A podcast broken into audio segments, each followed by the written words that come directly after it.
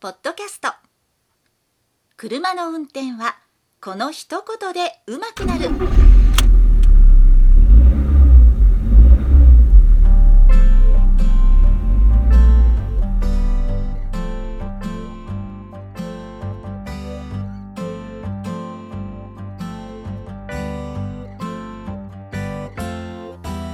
この番組は車の運転に悩めるあなたを応援します。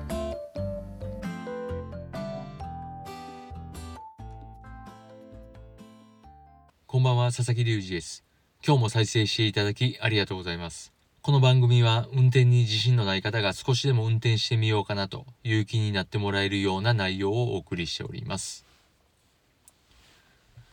先日父の日があったと思うんですけども、そこですごく嬉しかったのは、まあ自分の子供から娘からプレゼントもらったということもそうなんですけど、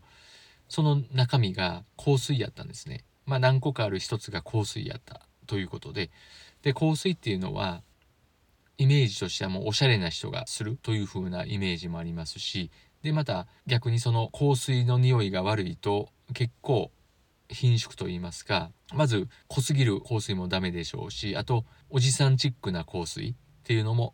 ダメだと思うんですね。なので娘が選んでくれた香水っていうのは非常にこう任せられると言いますか一般的にいい匂いなんだなと。特に今若い子とか女の人からしたらいい匂いなんだろうなというふうに思います、まあ、実際私もやってみてすごいチャラい匂いではなかったので良かったです。結構チャラい感じの匂いっていうのがあると思うんですね。若い男の子がしてるような。ああいうのはちょっと苦手なんで自分のキャラではないと言いますかまあ年相応のやつがいいなと思思うんですけどちょっと一見チャラそうでだけどちょっと苦い感じの匂いと言いますか。まあそんな感じのものですごい良かったなというふうに思います。それをつけすぎないように気をつけて薄くやっていきたいなというふうに思います。ということで早速今週のテーマ運転中手を挙げることは安全運転につながる。ということについてお話をしていきます。車を運転している時に手を挙げる方っていうのはどれぐらいいるかなと思うんですけどもほとんどの方は手を挙げると思うんです。何かのお礼の代わりに。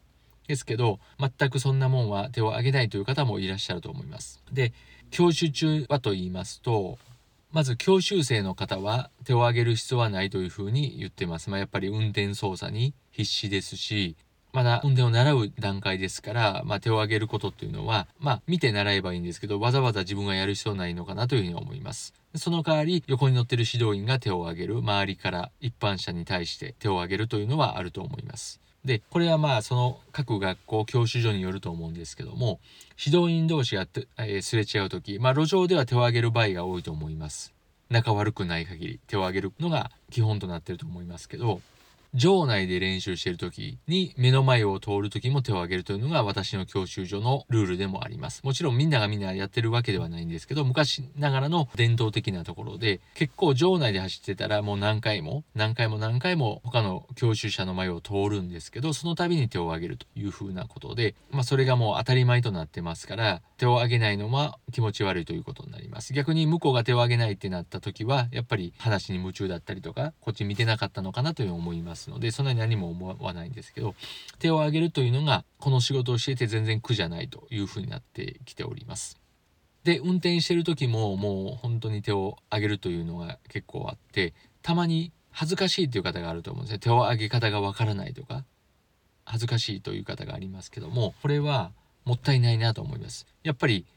運転していて手を挙げる、まあ、クラクションピッと鳴らすのもあるんですけどそれよりもやっぱり手を挙げるというのが非常にいいと思います。というのは手を挙げる手を挙げられた方はありがとうという意思表示が伝わったということですからそれだけで気分が上がると思います。気分の上がり方っていうのは人によって違うと思いますけども何もせずに目の前を通る譲られた時なんか行くよりもやっぱり手を挙げるなりしてそのありがとうという意思表示をすることで相手にとっては気持ちよかったりまた譲ってあげようかなという気になると思います。でこれのね手の上げ方かっこいい手の上げ方ということでそれをまあ今はそうやって指導するここの場で指南するということはできませんけどやっぱり最初っていうのは照れもあったりすると思います恥ずかしさっていうのが出てくるんですけどそれはやっぱりやり慣れないからということです。で運転は慣れとよく言いますけどもそれを言うなら手を挙げることこそ慣れということなんですね。最初はぎこちない感じだったとしてもどんどん手を挙げていくことで手の上げ方がいい感じになってくると思いますし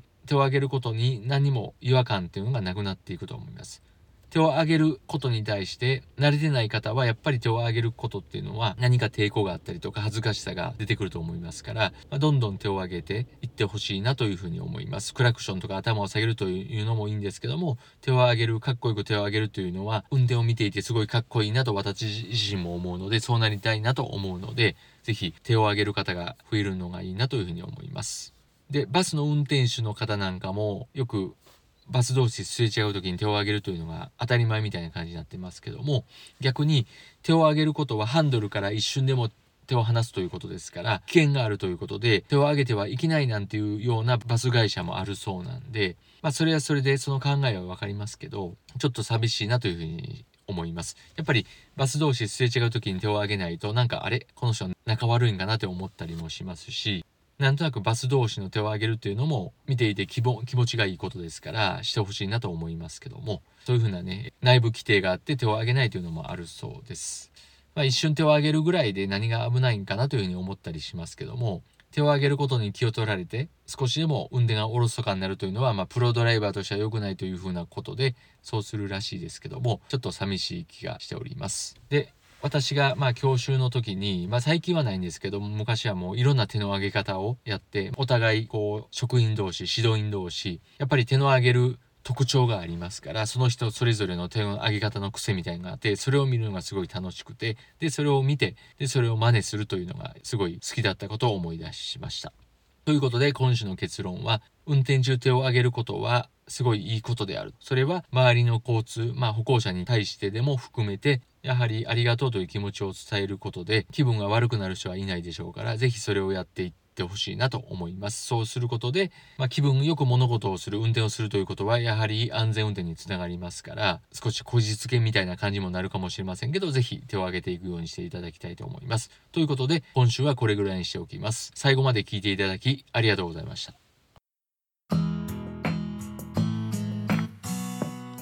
本日の番組はいかがでしたか？この番組ではあなたからのご意見ご感想ご質問をお待ちしております。メールアドレスは rysasa.gmail.com ry の y はワイシャツの y それではまた次回をお楽しみに。